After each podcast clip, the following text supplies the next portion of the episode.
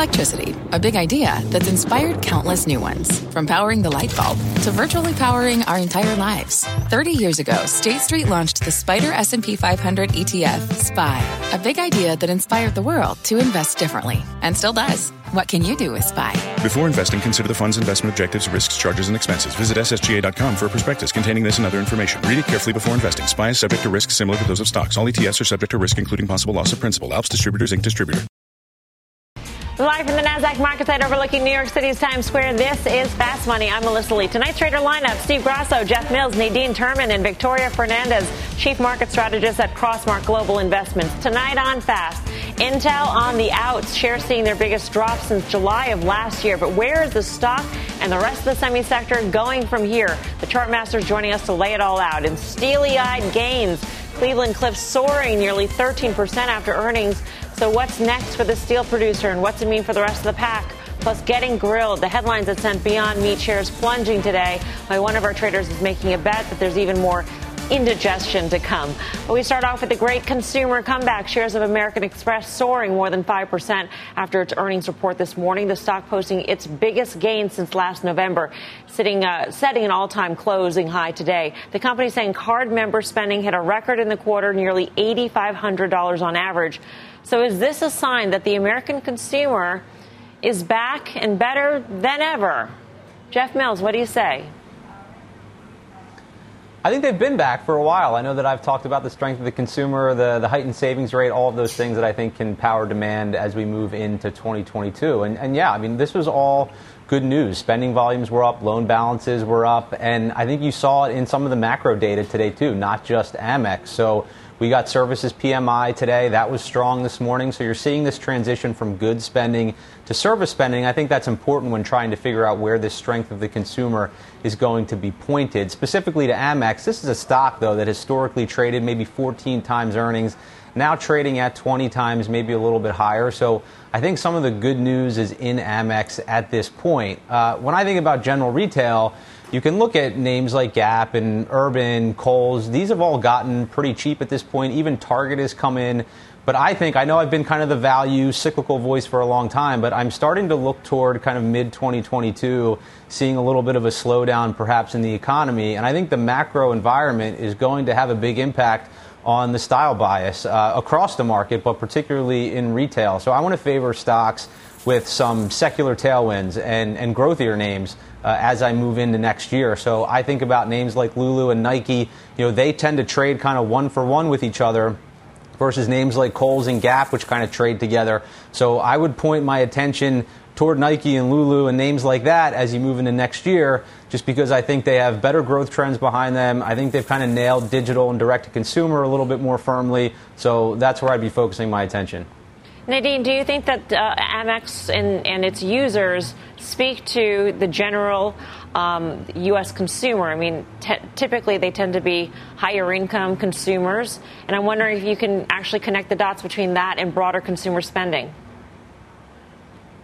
Sure, Mel. I think you've seen broader consumer spending, but you're making a great point, which those at the higher end have been spending more. So you saw it here with Amex in terms of travel and entertainment, also goods and services.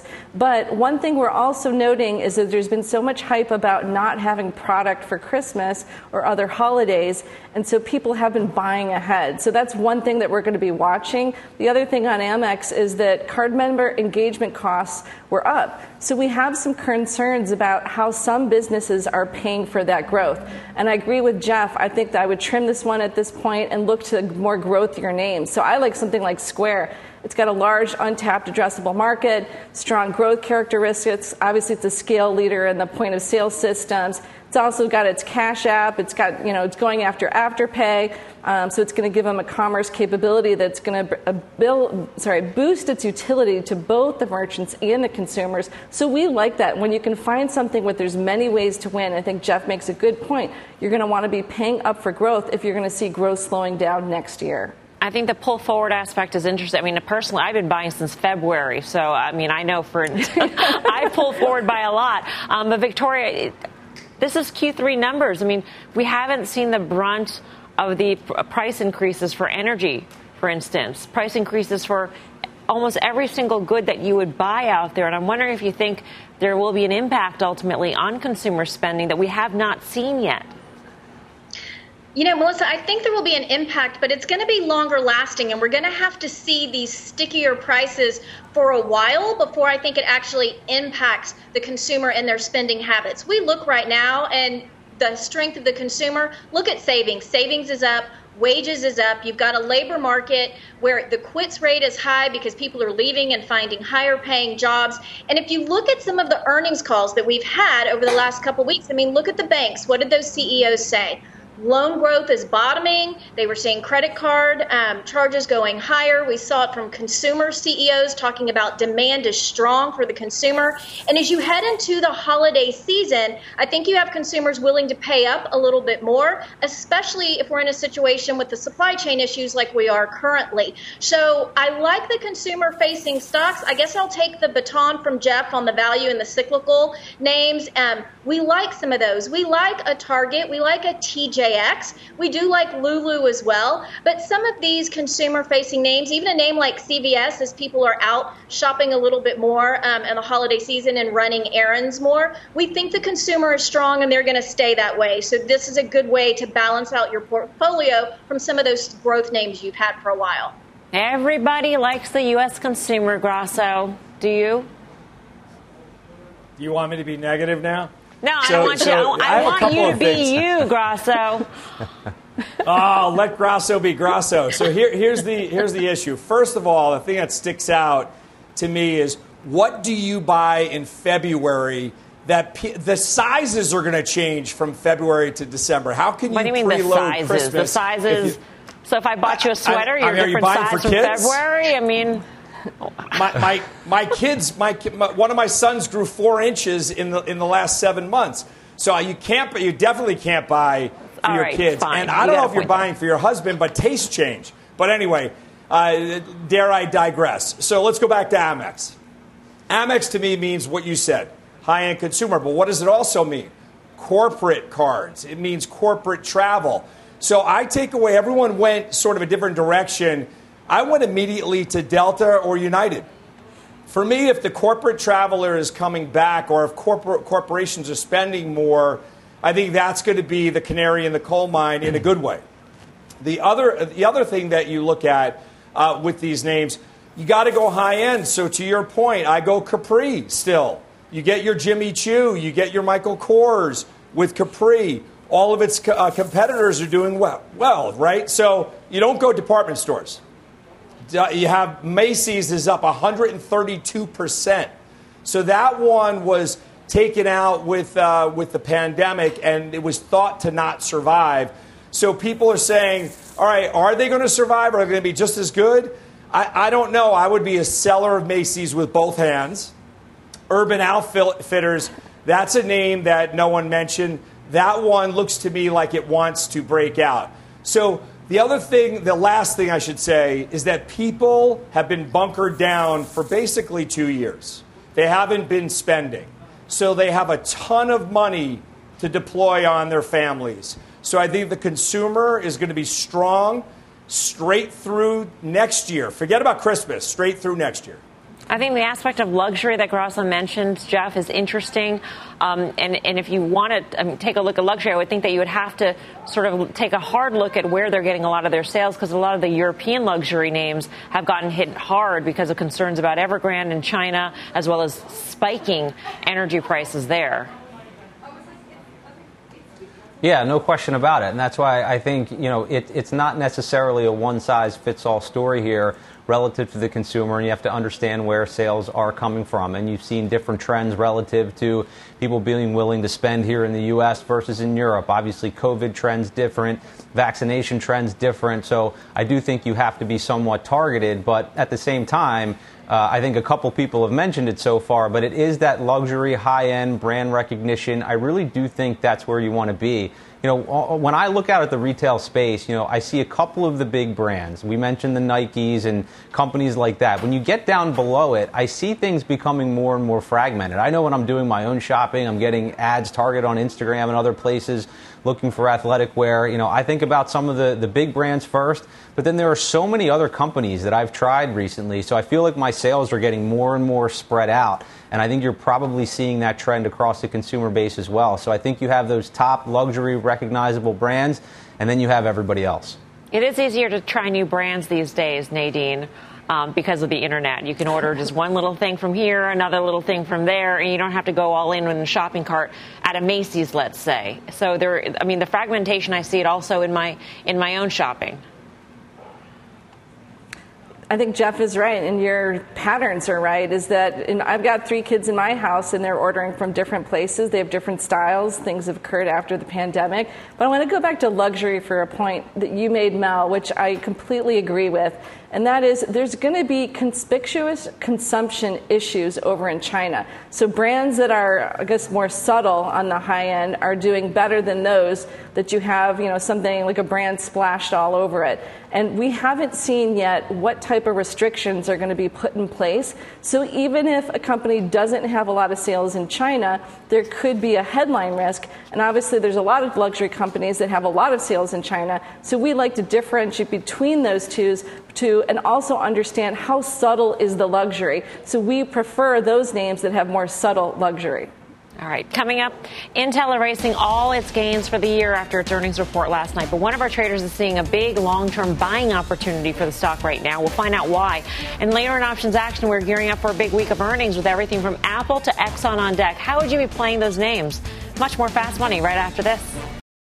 Wouldn't it be great to have all your investment and retirement accounts in one place? Yahoo Finance, our sponsor today, makes it easy. I use it to put my investment account and 401k accounts into one hub and get expert tips that help me confidently manage my money. For more than 25 years, Yahoo Finance has been the brand behind every great investor. Whether you're a seasoned investor or are looking for that extra guidance, Yahoo Finance gives you all the tools and data you need in one place. They're the number one finance destination, producing a holistic look at the financial news cycle, including breaking news, original editorial perspectives, analyst ratings, independent research, customizable charts, and so much more. Securely link your brokerage accounts for a unified view of your wealth including 401k and other investments. A comprehensive perspective is what sets apart great investors, and it's how Yahoo Finance ensures you have the insight to look at your wealth in its entirety. For comprehensive financial news and analysis, visit the brand behind every great investor, yahoofinance.com, the number one financial destination, yahoofinance.com. That's yahoofinance.com.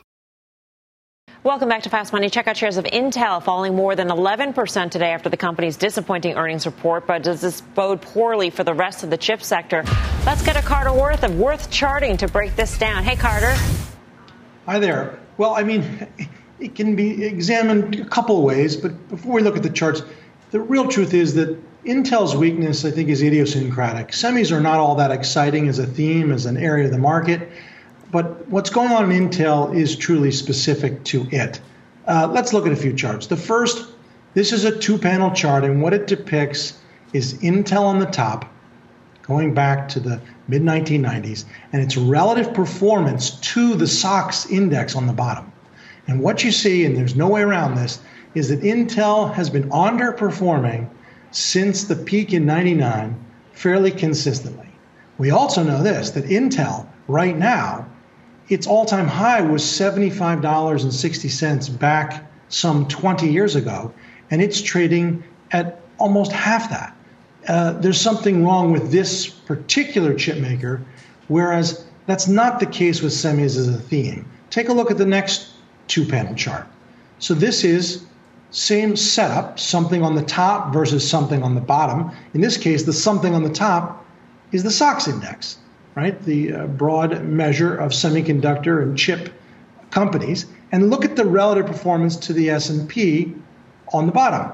Since 2008, and that's important, semis bottomed in 08 relative to the S&P. The S&P made new lows in 09, as we know. Semis have been outperforming.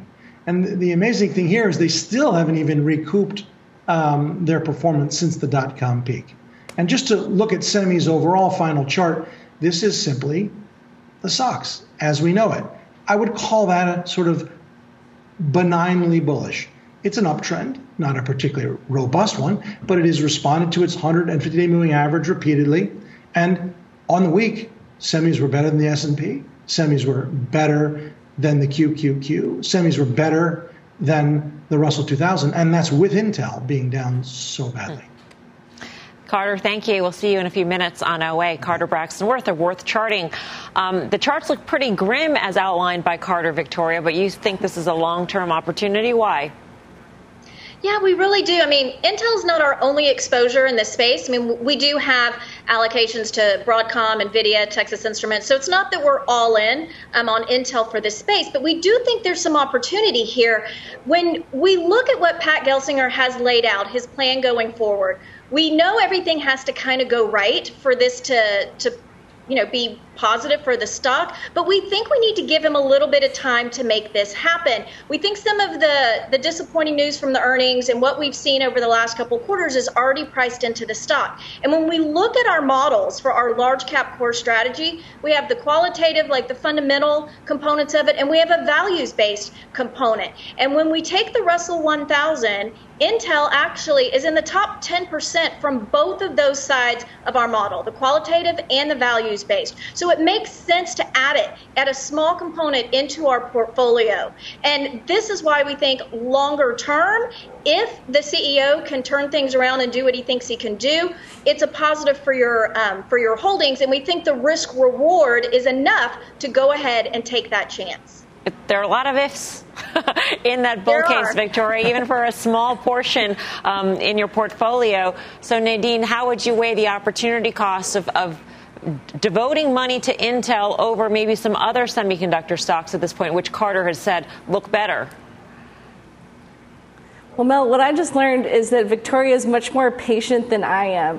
So, management at Intel is executing a turnaround that's going to take, I think, a lot longer than anybody thought and they're probably losing some share to competitors in the process. So I don't like those kind of trends. I think you're spot on. You know, it's you know you can find value elsewhere. We like a Japanese company called Tokyo Electron. They obviously don't compete directly with Intel, but they're in better spaces. They just held a, a day on what October 12th uh, for investors, and they're steadily becoming a leading global company. They covered areas across their tech, environmental initiatives, a bunch of ESG initiatives, and they're targeting with all their ESG costs, you know, margins about 30%.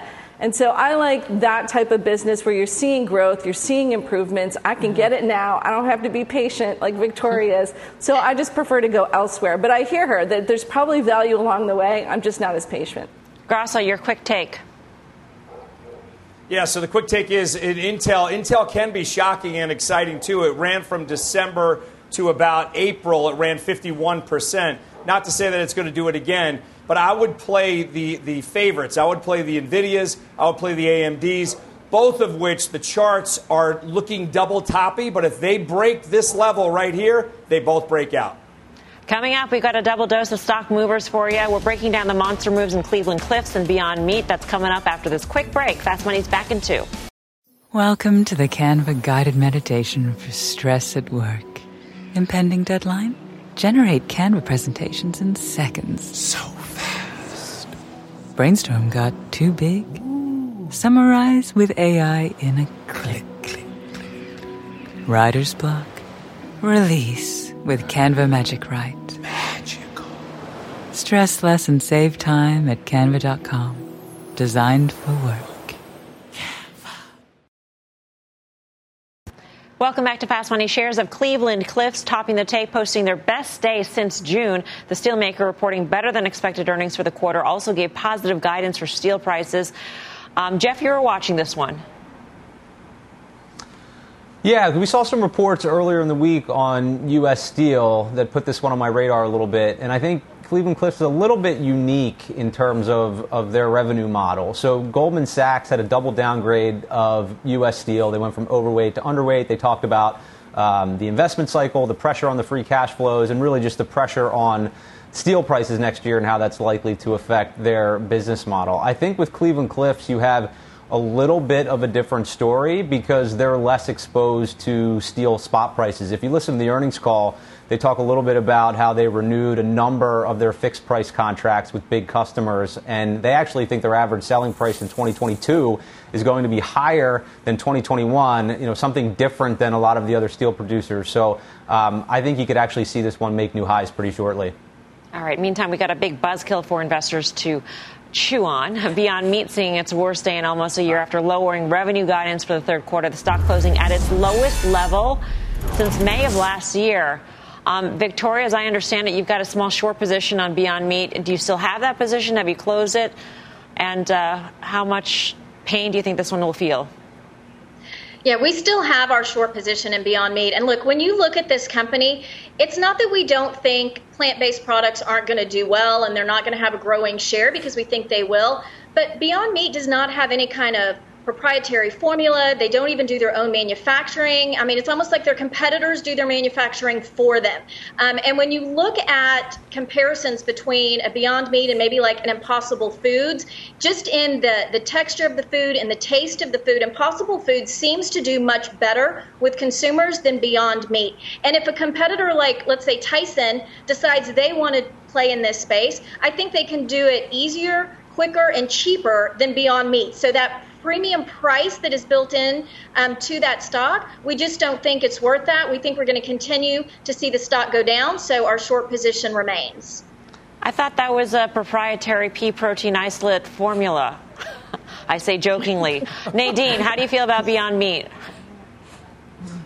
Well, we've been shorted in the past. I'm not shorted right now. One of my issues is that it's a consensus short. In my view, it's got 26% short, at least that's what Bloomberg's telling me right now. So I think you just got to be a little bit careful on the technicals, but Victoria's right. And what I really didn't like is about this pre release here is that they cited so many factors for the disappointment, you don't even know where to, to look to due diligence first because there's too many of them. And then they didn't give any guidance to say, hey, and these things aren't gonna, are going to stop now. So instead, they've left this lingering concern out there that all these worries that they're pointing to that affected their numbers today are going to continue to affect their numbers tomorrow. So at that point, I, I agree with Victoria, you're probably going to see continued pain, but the technicals give me worry to stay in a short like this. Yeah. Grasso, how are you feeling about Beyond? Yeah, I, I, don't like it. I, I never liked it, so I missed it on the way up, and I, I always thought it was not a really healthier uh, alternative. It's loaded with fat, loaded with sodium, and, and just picking up on, on what Victoria said, I've always believed that Tyson is a better bet here. I believe they're going to come up with their own channels, and they ha- already have the distribution channel in place. That one's up 28% year to date. I'd stick with that over beyond. All right, it is time for a final trade for this Friday Fast Money. Let's go around the horn. Victoria Fernandez. I feel like I should support Intel, but I'm actually going to go with Goldman Sachs. We've got yield curve rising, we've got loan growth going up. I think Goldman is a great way to play that. Nadine Terman. ICE, they've got exposure to commodity volatility and a strong and sticky data business. They're raising prices, but I'd wait to get closer to 127 spot 5. Stephen Grasso. Olin, it's been it's not my final trade. Olin has uh, outperformed. It's up 129%, but I'm going to go with DOW. That one's only up 5%. I'm looking for the catch-up trade there. That's like against the rule. You gave two stocks, and it's one stock in the final trade. It's final trade singular. Jeff Mills, play by the rules. What do you say? Final trade singular. So here's the value guy slowly becoming a growth guy. We all know the story Slack, they're currently servicing less than 20% of the global market. Salesforce has been stuck for about a year. It looks like the stock's going to reassert itself here for CRM. All right, that does it for us for Fast Money for this week. Hey there, Mad Money fans. I'm Carl Quintanilla. Cramer's off tonight, but you're in luck. We are live at the NASDAQ market site here in Times Square for a bonus hour of Fast Money. With us, Steve Grasso, Jeff Mills, Mike Khouw. Coming up this hour, social anxiety, Snap, plunging more than 26% today. Is it putting Facebook and Twitter on notice as those two companies gear up to report next week? We'll break down the trade. Plus, the great bounce. China Tech turning a big quarter this week. One of our traders says this rebound is for real, how he's playing it. And then later, pain at the pump. Gas prices on the rise nationwide. Oil surging to a seven year high. We're going to drill down on the big move. But we'll start with the big week ahead for earnings. 30% of the S&P and a third of the Dow report next week. As it stands right now, Thursday, the busiest day of the season, tech will be front and center. Facebook, Amazon, Apple, Google, Microsoft are all on deck. It's roughly $9.2 trillion in market cap reporting in the week ahead. What is the setup going into this monster week of earnings? Steve, what's it look like?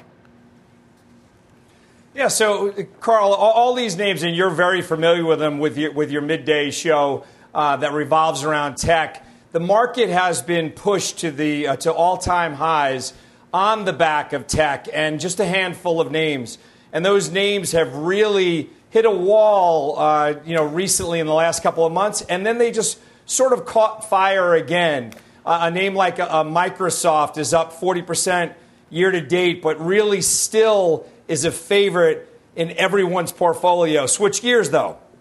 Apple used to be everyone's darling, and now everyone's worried about supply constraints. I think those are overblown. So I think Apple is going to exceed expectations going forward in the next couple of months, and that will be a great investment for people. Uh, Facebook Mike, I, I, is I, always is. Yeah, go ahead. Go ahead, go ahead Steve. So, so Facebook, and, and I'll wrap it there. Facebook has always been able to defy uh, the laws of gravity.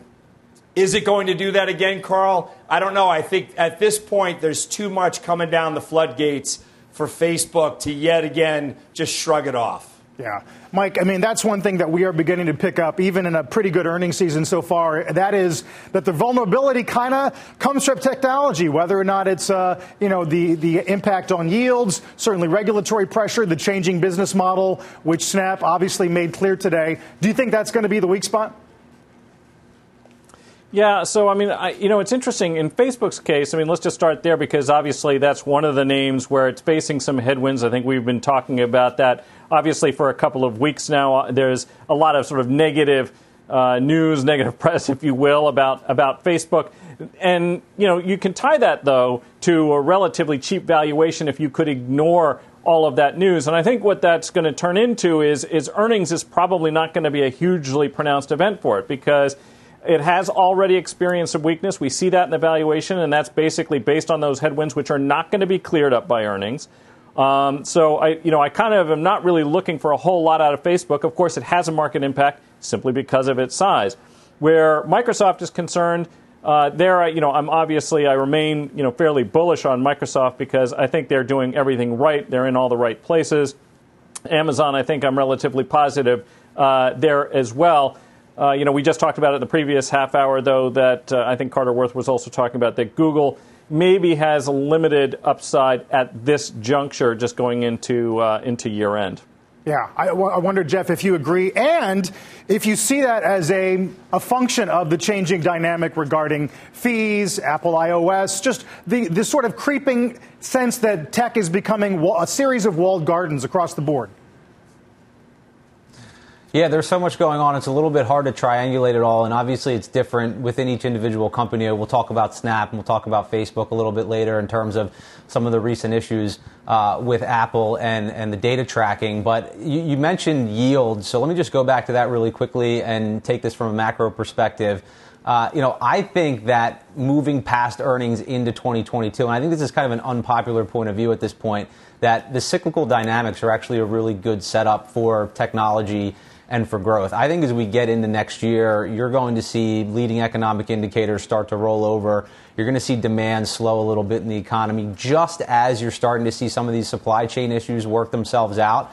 So I think you see inflation peak, and without the Fed raising rates, what usually happens is interest rates follow PMIs lower, and that ends up being a pretty good environment for a lot of these stocks. I think if you want to be somewhat defensive about it, um, you know, again, maybe unpopular given everything that's going on, but I think Facebook still sort of fits the bill there because you want to still differentiate between growth companies that are making money and growth companies that aren't. Uh, Mike mentioned it, but I think Facebook is probably, uh, arguably, the most undervalued FANG, at least at this point in time. And when thinking about some of the digital ad issues and, and the targeting, Facebook's probably the last company to get cut in, in small business budgets. At least that's my guess. And you Hmm. also have a wider range of customers. So some of the supply chain issues that have been mentioned, at least Facebook is casting a wider net. So some of those businesses are going to have issues. Some of them are not. So again, hopefully helping the ad spend there. And then I just think longer term uh, with augmented reality, virtual reality, the metaverse concept, all of these things I think Facebook is investing in properly. So um, I actually like the setup given all the negativity around that name. I think that's interesting, Steve. I mean, a couple things on that point. One is uh, Morgan Stanley had some amazing numbers on just capex, the capex cycle that we're in in the United States, the strongest since the 1940s. A lot of that surrounds technology and intellectual property. You can sort of see how that ties into the pandemic as corporate IT departments reinvent themselves. But I wonder if you are willing to sort of look through this period of potentially higher inflation and the pressure that the Fed's going to come under in the hopes of catching it on the rebound in the middle of next year? Yeah, so that, that's an interesting question because I, I, like Jeff, have switched my portfolio and added a bunch of value plays. And, and uh, th- that was done specifically because I thought we were going to be in a rising rate environment. Rates hit a wall at one spot seven four, specifically the, the 10 year, Carl. And now we seem to have hit a wall again around that level. Uh, we, we haven't breached that level again. So I think taper is going to be well, uh, greeted with welcome arms when it eventually happens uh, at, at year end, if it does happen at year end. But I believe Jeff's right. I think that we're going to see inflation subside. I think we're not going to, you know, you've been around this market a, a long time. I, I've been around this market as well, and it always is sets up to hurt the most amount of people at the same time. So what I mean by that is if that rates don't skyrocket and they actually start to come back in, that's great for technology. That's great for growth. That's not great for value. So I'm going to have to make a decision, as a lot of investors are in the next couple of months, as to where we switch gears. But I think ultimately it's a positive for the overall market. Wow, that's going to be interesting, especially going into the fall. Guys, let's uh, look at more uh, shares of Snap today. The social media giant, of course, plunges more than 25% after reporting last night. Company warns of a slowdown in growth due to changes in those Apple iOS privacy rules. News sent the entire social media complex into the red. Did Snap shoot a warning flare into the sky as names like Facebook and Twitter gear up for next week? Let's bring in Gene Munster, partner at Loop. Gene, happy Friday. Good to see you. Hello. Um, so I heard a couple things. One is that there's an obvious uh, negative halo off of the Snap News. The other was that look, they're very domestic focused, unlike Facebook. Uh, they're highly reliant on Apple, and not so much on the Facebook side. Directionally, how did you respond to last night's news? It was uh, clearly, I think you said the the flare across the bow. Uh, I was uh, shocked to hear the magnitude that Snap talked about this impact. They got it down by 13 percent uh, despite their user metrics continuing to inch higher. And so I think you really need to uh, uh, think about their comments, their negative outlook in two segments. First, in terms of Apple and some of their policies around ad tracking. I think uh, it first uh, piece that jumped out on that front is that when we talk to these companies, the social companies, they uh, despise Apple. They want to get away from Apple, and this is exactly the reason why they want to do that. Uh, they are going to navigate this, and it's going to have some form of an impact on Facebook. It won't have an impact. Facebook and Twitter will not have an impact on Google just because the nature of how their ads are. And of course, the second piece was around this dynamic about the supply and advertisers pulling back during the holiday quarter. That one uh, was a little bit uh, perplexing to me, in part because uh, this supply issue has been around a long time, and why is now Snap talking about it? They did mention on the call last night that this was less of an impact, the the uh, ad soft ad market, compared to the impact of the changes that Apple has made. So uh, the, the, simple takeaway is this: is uh, we got a very clear read about what the expectations are, and I think we're going to see um, some uh, a lot of commentary from Facebook next week about the Apple policy changes. Uh, but I have, even though I am not a fan of what Facebook does to uh, the world's mental health, I think that shares are going to go higher. I think it was Jeff was talking about all this is bad news baked in, and uh, I don't think it could get much worse for Facebook. And I just want to end my thought with one thing, Carl. Here yep. is if you want to anchor the uh, the Facebook results in one metric, it's pretty easy to do. It's daily active users was up 7% last quarter, 8% the previous quarter. Before the pandemic, every quarter for the past, the three years previous, it was up 8%. This has been rock solid. If they keep DAUs going higher at 8%, 7%, something like that, investors are going to give them a pass. It doesn't matter what Facebook says, the stock is probably going higher on the print. Huh. Well, I would add to that, Gene, the idea that Facebook has been pretty direct in telegraphing, look, this is going to be an issue for us, at least on the iOS side. I, I wonder, uh, compared to Snap, if you think Snap was, I don't know, maybe a little derelict in not guiding the street a little bit more ahead of this surprise from last night. Yeah, yes, they will. And, and uh, I guess in Facebook's case, they've talked about other times when, you know, be careful about, for example, some of the policy changes in Europe uh, around, uh, not it wasn't ad tracking, but uh, around privacy and the impact on what that could be on their business. And, and every time they've done that, they've just powered right through it because, you know, they are the only global directory. They're the only reach that advertisers can get to. And so, uh, I think that uh, yes, uh, Snap probably could have done a little bit better of a job uh, uh, telegraphing this.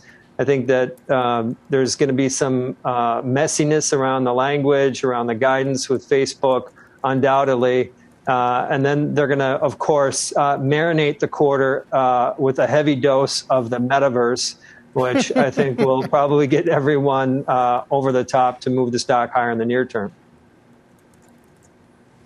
Hey, Gene, it's Jeff Mills. Quick question for you. So, we're obviously talking about the impact on Snap, Facebook, but then throw Twitter in there. So, Snap had an advantage because they were really executing on direct response ads. Twitter hasn't done a great job of that yet. So, I wonder if you're buying the narrative that Twitter is probably most insulated from what's going on just because that's such a small part of their business and they haven't really succeeded in terms of, of making that a major revenue driver. Exactly. I think if you kind of line them all up, Twitter's uh, best position, most insulated. You know, there is some dynamic around just the broader ad market. Of course, Google is direct advertising. They don't have the the Apple privacy changes uh, or tracking policies to navigate.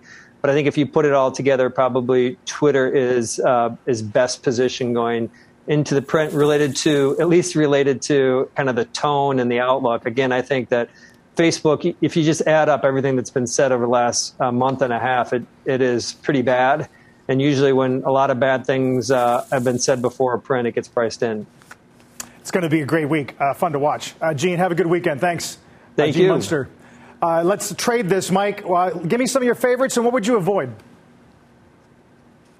Yeah, I mean, uh, you know, I think we talked about this in the last half hour, and obviously Jeff mentioned it too. I mean, at, at 24 times under any other circumstances, I mean, you'd have to say that on a fundamental basis and, and based on their growth rates, that Facebook uh, looks cheap.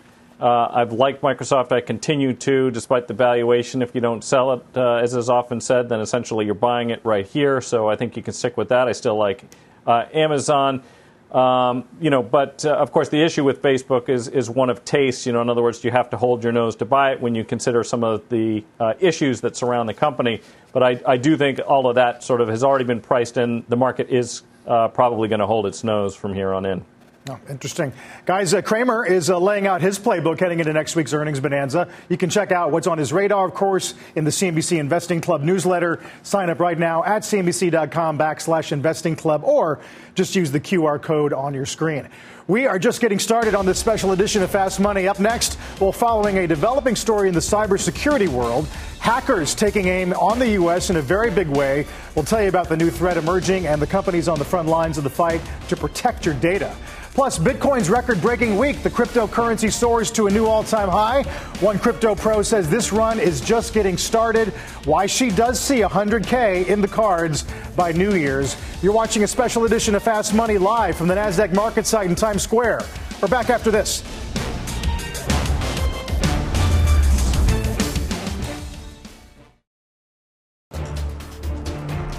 Welcome back. We're following a developing story in the cybersecurity world. A new and serious threat may be emerging. Let's get right to Eamon Javers with details. Hi, Eamon.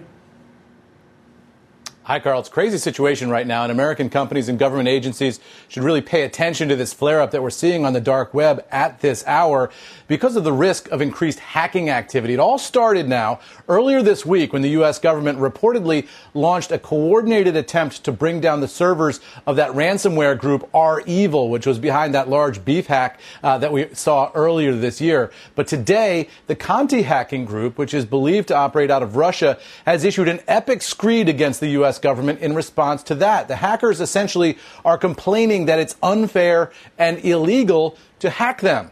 In their post, the group says first, an attack against some servers, which the U.S. security attributes to REvil, is another reminder of what we all know the unilateral, extraterritorial, and bandit mugging behavior of the United States in world affairs. Now, they also complain that the people who launched the campaign against REvil are, quote, vampires drunken and intoxicated by impunity and blood. And another ransomware gang, or whoever's operating their blog right now called Groove, is calling for all hackers to unite and fight the United States. Their post urges fellow hackers to stop competing and unite to destroy the state sector of the USA to show who's the boss on the internet. Carl, so an emerging situation here, a lot of murkiness, and you always have to take all these things with a bit of a grain of salt, given that these are hackers, they're known criminals and known liars. But it seems like there could be some action over the weekend. So if you run a server, you might want to t- take an eye and keep an eye on it and make sure that uh, you're safe over the weekend. Carl? Eamon, uh, your beat continues to be strange and chilling. That's our Eamon Javers. Appreciate that. Uh, Steve, all right. So uh, assuming we could potentially be looking at new episodes of at least attempted hacking, um, how does this play into, into names we can trade? Yeah, so, so to break it down, let's start off with this. If it's going to be government hacks, Palantir, the lion's share of Palantir's revenues come from government contracts. This is a stock that actually has, has moved sideways and really hasn't broken out. But I would, I, would, I would think that they have first mover on a lot of these government initiatives. Having said that, CrowdStrike is a crowd favorite. It's up about 33% year to date. 23% of that is in the last two weeks. So this one is definitely in, in everyone's purview. But, but, Carl, when you look at these names, the name that sticks out the most is Palo Alto. And this one is based on, by multiples in revenues, it exceeds its, its, uh, its competition. It's a huge subscription based business, normalized earnings subscriptions are over $3 billion. So we went from years ago with all these attacks never moving the needle to now they're actually they're actually moving the needle in some of these stocks. So those are the three names that I would play. Yeah, Jeff, I was going to say the, the, correlation between uh, stories in the news and the share price it's gotten it's gotten more positive over time, right? Yeah, and I guess it probably should. I just love how the hackers don't want to be hacked. That made me laugh. Um, but just to put some numbers to the industry as a whole, because the, these stocks aren't cheap, right? But we're seeing more and more. This is the single biggest threat to the country, to corporate America. We have all of these high profile breaches. Ransomware has cost companies something like $20 billion in 2020. And it's not just the big companies. I think you have 70% of cyber attacks now on small and mid sized businesses, and you still only have about 10% of companies' IT spend on cybersecurity. So there is runway for these names, even though they are expensive. And I have a lot of the same names on my list. You have a CrowdStrike.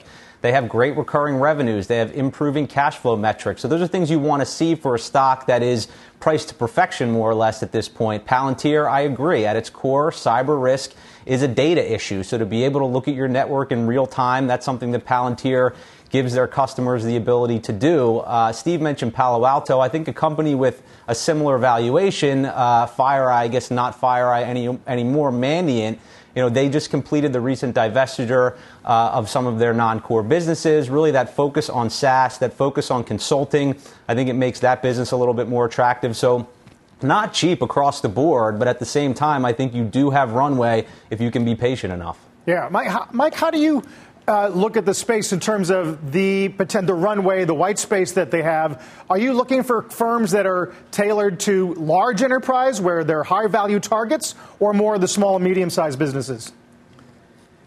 Yeah, I mean it's it's interesting. I mean both the guys brought up some interesting things. I mean CrowdStrike. I mean for what it's worth, we're going to see probably something on, along lines on 40% year-on-year revenue growth there. So you know one of the reasons that you see these these what would otherwise seem like lofty valuations. Obviously, it's an in-demand space, and they're demonstrating that they're attached to it. But you know the other important point I think that uh, Jeff made is the exposure of the small to mid-sized businesses. So is that a solution that's going to uh, benefit, obviously, the cybersecurity companies like some of the aforementioned? I think it will. But it could also potentially just continue to bolster, uh, obviously, one of the fastest growing business sectors as it stands, which is cloud. Because if you run a small or mid sized business and you see this as a potential threat, you can either try to face that threat yourself or you can try to enlist some service providers to help you out and maybe offload some of the responsibility of running those servers and things yourself. And that obviously would support the big cloud providers. And now we're talking about uh, AWS, which would obviously be feeding into Amazon and Microsoft. So I see this as basically a continued pressure to get smaller and mid sized businesses to migrate to the cloud uh, as quickly as they can because I think this is obviously going to scare a lot of those businesses. They don't want those kinds of disruptions, and they probably want to have a big partner on the technology side to help them through it. Yeah, that's interesting. Uh, guys, still ahead, a very bold call on Bitcoin. One crypto pro sees Bitcoin hitting 100K in the next two months. We're going to press her on that call. And then later, trading the turnaround. China Tech rallying this week. One of our traders is, in fact, buying that bounce. We'll break that uh, down that trade when this special edition of Fast Money comes back.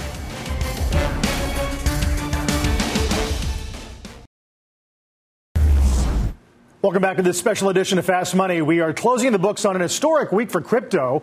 The first Bitcoin futures ETF made its big debut. The ProShares Bitcoin Strategy ETF dropped 5% since Tuesday's launch. Meanwhile, Bitcoin itself breaking out to a new all time high before pulling back a bit. Our next guest believes there is enough excitement to drive the cryptocurrency to the $100,000 mark later this year. Let's bring in Meltem Demirors, Chief Strategy Officer at CoinShares. Meltem, it's great to see you again. Happy Friday. Happy Friday. Happy to be back. I'd love to talk to you about what's what's so magic about 100,000 because you're not the first person to put that year-end target on the books. Absolutely. I'm going to have to give credit to Tom Lee at Fundstrat. I think he was probably the first one to come on air and give us the 100K target. But look, it's a nice round number. And I think, again, breaking six figures is a historic milestone for Bitcoin. Uh, we had a historic week in Bitcoin, over a billion dollars traded in the first 24 hours of this ETF being launched. And again, I think everyone's been talking about the ETF for ages and ages. Not a spot ETF, but I think again, allocators are very seriously looking at Bitcoin and everyone wants to get off zero. Um, so this ETF is a great new channel where allocators can easily access this, this new asset class. Yeah. For a while, we were talking about uh, mind share, market share between Bitcoin and Ether. Uh, we're coming off yeah. gold having its best week since, since August, finally getting uh, what appears to be a bit of the inflation trade uh, play. Do you sense that yeah. there will be more competition for Bitcoin to accomplish things that it accomplishes? Look, I think that um, one of the things we're starting to see is the crypto sector matures, right? We used to talk only about cryptocurrencies on this program a year ago. Now we have over $100 billion of market cap in publicly listed equities that are crypto pure plays, including companies like Coinbase, but also my company CoinShares and a number of others there are miners, there are exchanges, there are financial services companies. So we have public equities. And we have now a greater number of crypto assets that have sizable market cap, a lot of liquidity. But Bitcoin really is very unique in the pantheon of crypto assets. Bitcoin has very unique properties that make it a perfect antidote to chaos in your portfolio.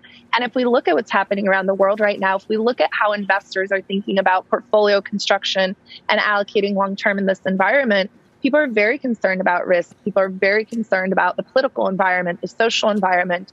So I think for many investors, Bitcoin really is very unique and it occupies a special uh, place in the portfolio.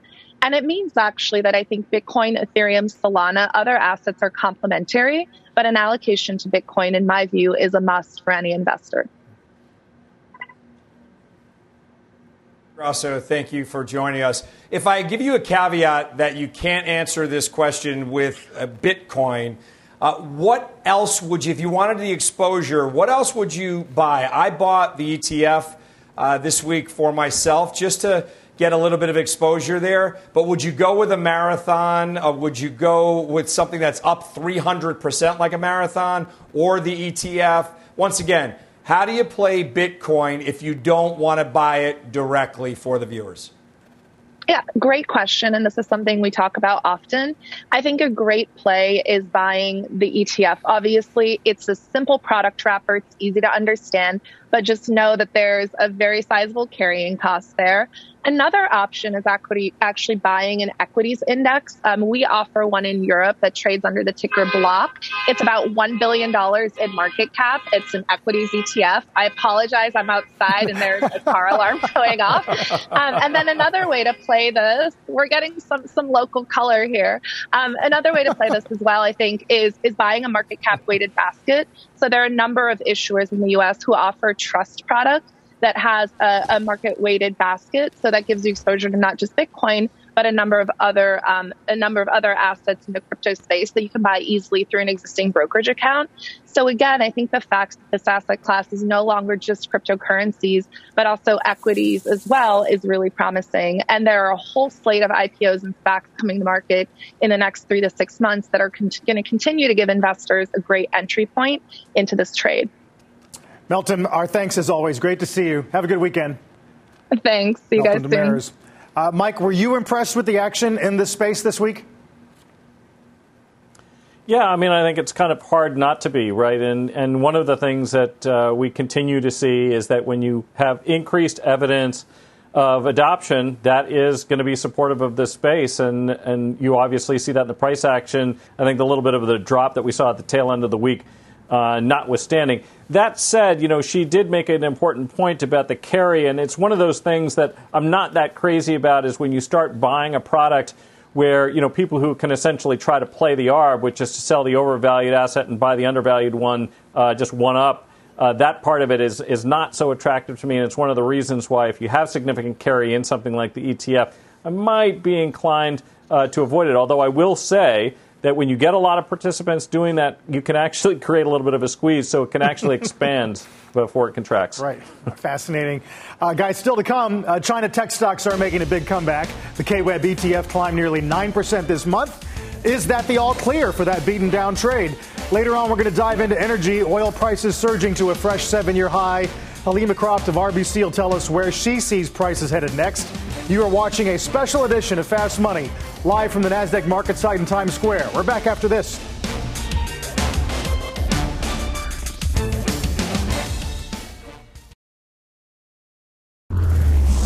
Welcome back. Chinese stocks making a big comeback. Names like Alibaba, Baidu, JD.com up double digits in October, and that, course, follows months of pain for those names.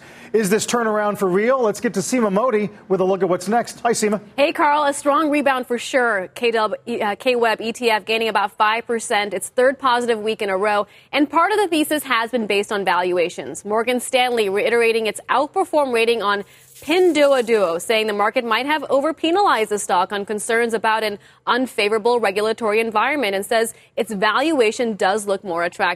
Now, other Chinese tech names like Baidu, Alibaba, JD.com have seen their stock prices jump around 15 to 20 percent this month, but are still trading at a discount to their historical average. Alibaba, for example, now at 21 times earnings, which is lower than its five year average of 36 times and cheaper than Facebook, Amazon, and Alphabet. Valuation, though, is only one part of an investment thesis. What Chinese regulators could do next, still unknown. There are certain names experts say could still thrive in an environment where we see more policy changes. Benchmark betting on Baidu, pointing out that its recent investments being in line with where the government there sees opportunity. One example being artificial intelligence. There's also a report earlier this week that China is considering making more data available to search engines, which analysts say could bode well for Baidu, which is often dubbed the Google of China. Carl. Uh, Seema, appreciate that. Seema Modi. Uh, let's trade it. Jeff, um, how many mornings did we walk into the office to see a slew of weird uh, regulatory crackdown headlines? Do you think this is over? Many mornings. And no, I don't think it's over. You know, I think everybody in the West made this mistake over the past number of years to think that China's plan was to kind of fully westernize and become us. You know, I, I don't think that was ever the idea. You know, they were smart, they leveraged technology, but you know, they have their own culture and that's how they're going to proceed. And I think that's going to be reflected in regulatory policy going forward. And you're going to have some benefit from government investment in certain areas that they think are important. But I think more government intervention means less innovation. So I think that's going to be with us for a long time. I think you're going to have challenges on even the way we get exposure to certain Chinese companies. I think about the variable interest entity structure, VIEs you hear everybody talking about. Alibaba is a structure like that. So what happens when you're no longer to get no longer able to get exposure? Uh, in terms of what we're doing, I think it has to be nuanced because this is so hard to predict. So first, even after a, a 25% sell-off or so in broad Chinese equities, they're not particularly cheap from an absolute standpoint. That said, Chinese internet stocks, 40% of the overall Chinese stock market, uh, they look like they're stabilizing around long term support. So I don't think you have to run out of the building like it's on fire. So what we're doing in portfolios for clients in emerging markets, number one, Chinese exposure should be below benchmark. I think that's clear. And we're doing that not only with Chinese equities, but also with Chinese revenue exposure kind of across the board, even for U.S. companies. I think reducing the market cap in China is a good idea. You kind of stay out of the crosshairs of the CCP potentially and additional regulatory issues. So these are the things that we're trying to do because we don't know exactly how things are going to play out, but we want to reduce some of the largest risks we see. Oh, that's interesting. Steve, uh, Morgan Stanley this morning, the trading desk did say, look, some of the turmoil regarding the Snap social media model might allow uh, China Internet to get a little love where it hasn't happened the last few weeks. You know, uh, it's when I look at these charts, Carl. When when uh, when Seema was doing the report, it, there's so many times that you could have thought you were buying the bottom and as to your point, the way you introduced it to, to Jeff, how many mornings did you come in hearing the, you know, a new weird, odd headline here? So I don't know if we're through that, but I think the investor is getting a little impatient and wants to find some sort of outsized return. So a name like JD looks like it's breaking above all its moving averages. That one looks okay, but I'm going to take this as a as an offshoot if we think that the bottom has been reached in China tech, then I think you have to use that to buy uh, the casino plays. Not that they have anything directly to do with each other, other than there's might be an all clear. So if you buy a Las Vegas that's down over 35% or a Wynn that's down over 25%, you could get both of those things involved and get those real bounces. I like that too. Uh, guys, still to come this, uh, this evening pain at the pump, oil popping to that fresh seven year high. What impact will that have on gas prices? We're going to break that down ahead. First, though, we're going to tackle your questions. You can tweet us at CNBC Fast Money, and we just might read your answer on air. We're back right after this.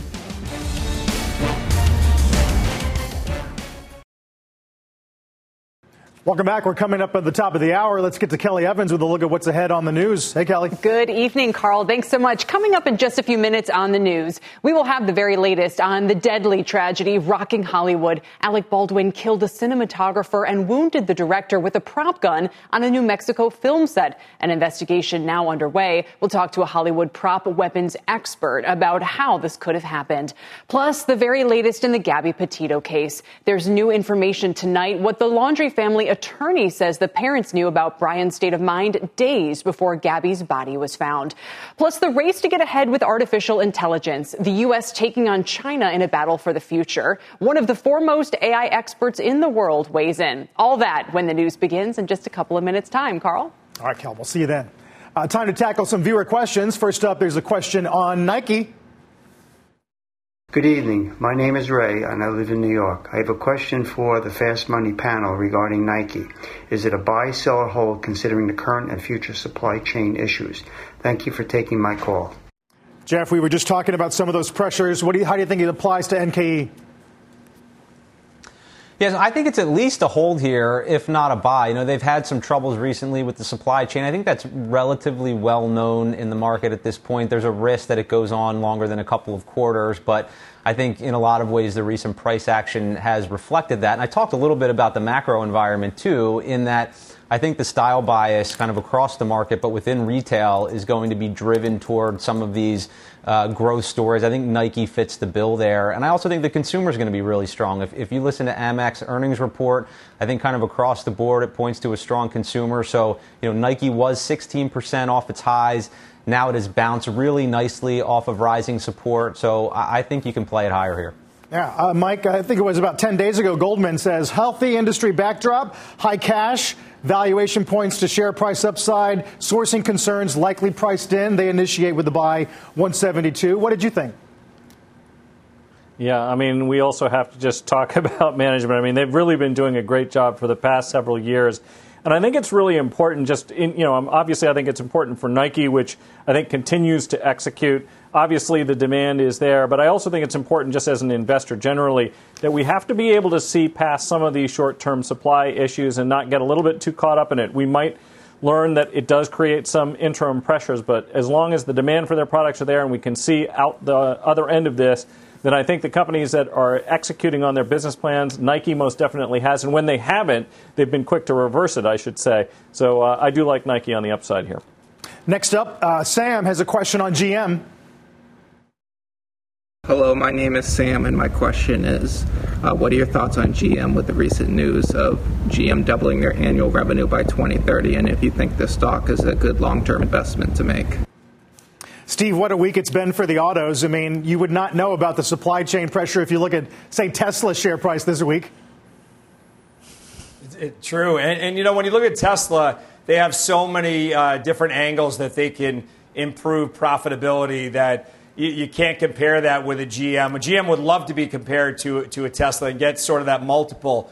But to address Sam's question, there's a lot of things that could happen between now and 2030. Stock is up 38% year to date. Ford is grossly outperformed GM.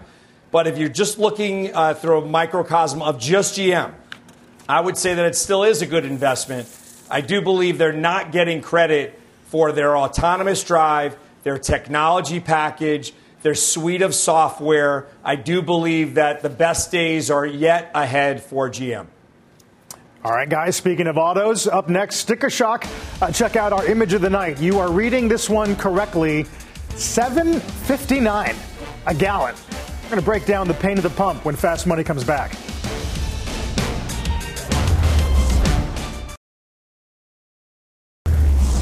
Welcome back to this special edition of Fast Money. Check out the big move in oil this week. Crude has been on a tear, nine straight weekly gains, and that is pressuring prices at the pump. Let's get to CNBC's Pippa Stevens with the crude realities. Hey, Pippa. Hey, Carl. Well, oil's blistering rally showing no signs of slowing. WTI just wrapped up its ninth straight week of gains, now up more than 70% year to date. U.S. oil broke above 84 bucks this week for the first time in seven years, and that means pain at the pump for consumers. The national average for a gallon of gas is also at a seven year high, hitting $3.37 today. That's up 18 cents in the last month and $1.21 in the last year.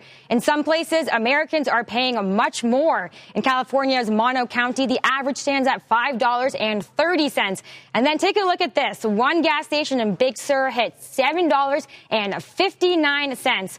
Although the station's remote location means it frequently charges well above the national average.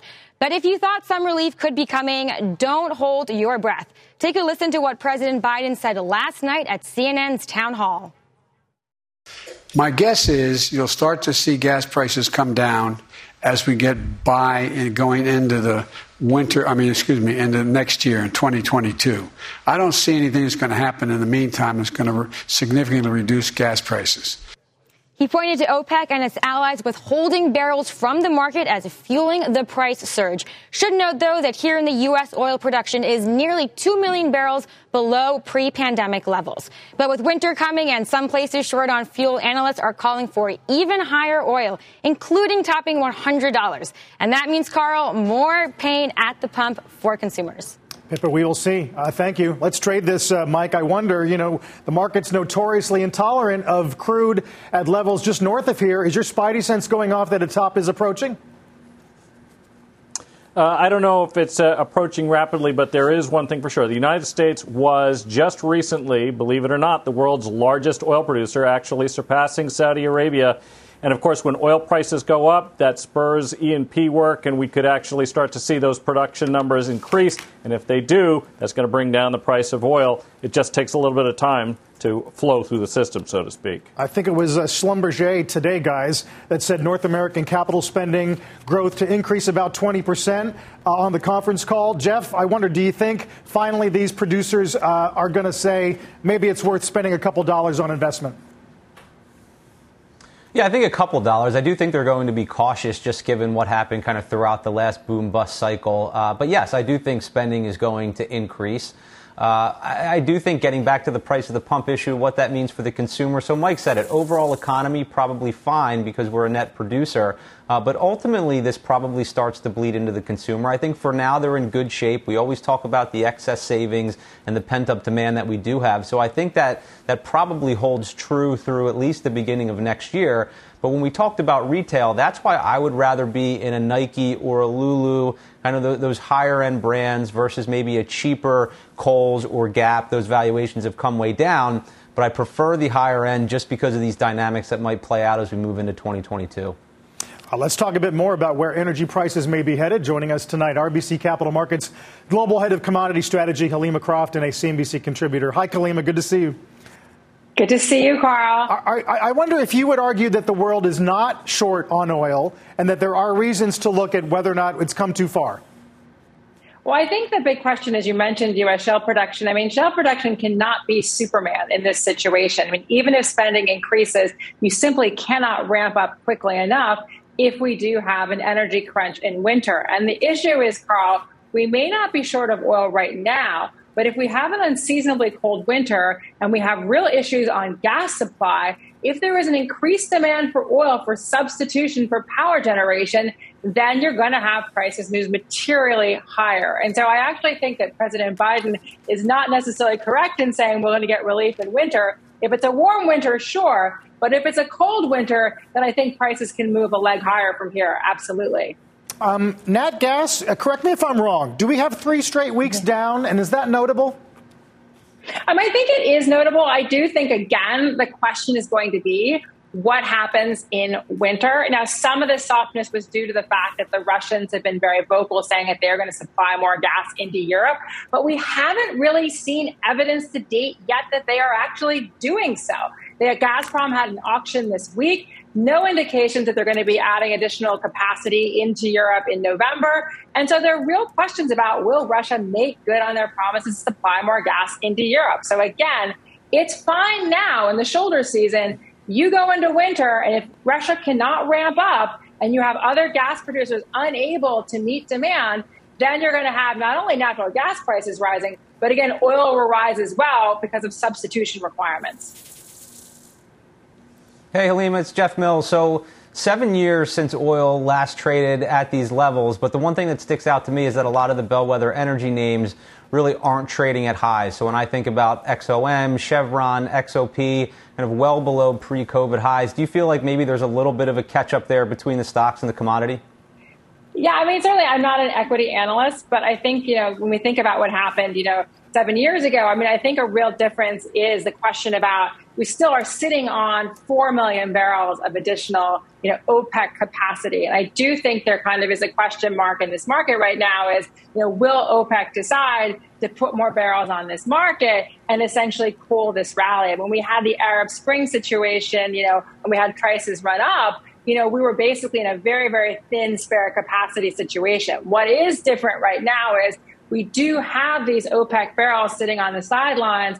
The question just simply is, you know, will OPEC come to the rescue in the near term by putting more barrels on the market? Or do some producers potentially like higher prices because it lets them, you know, go on spending sprees, lets them rebuild their foreign exchange reserve? So the question is really, what will OPEC do when they meet November 4th? I think it was Goldman Helima uh, a couple days ago. If winter is one standard deviation colder than usual, ah. tight supplies could cause nat gas to more than double, oil prices to rise an additional 5%. Does that make sense to you? No, I mean, that's what I was saying. I mean, I really do think this comes down to a call on what does winter look like? And again, there are real question marks over whether Russia can make good on their pledge to supply more gas into Europe. Do they want to supply more gas into Europe? Are they essentially trying to generate an energy crisis to force, for example, the German regulator to approve completion of the Nord Stream 2 pipeline? So I do think there are real questions about if winter is cold, can we get enough energy into the key markets?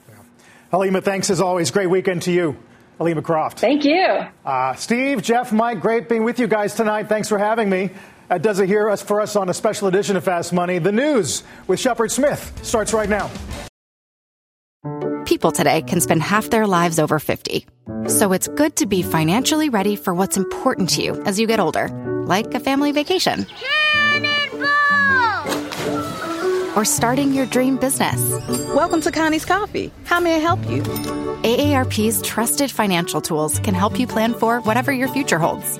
That's why the younger you are, the more you need AARP. Start planning today at aarp.org/money tools.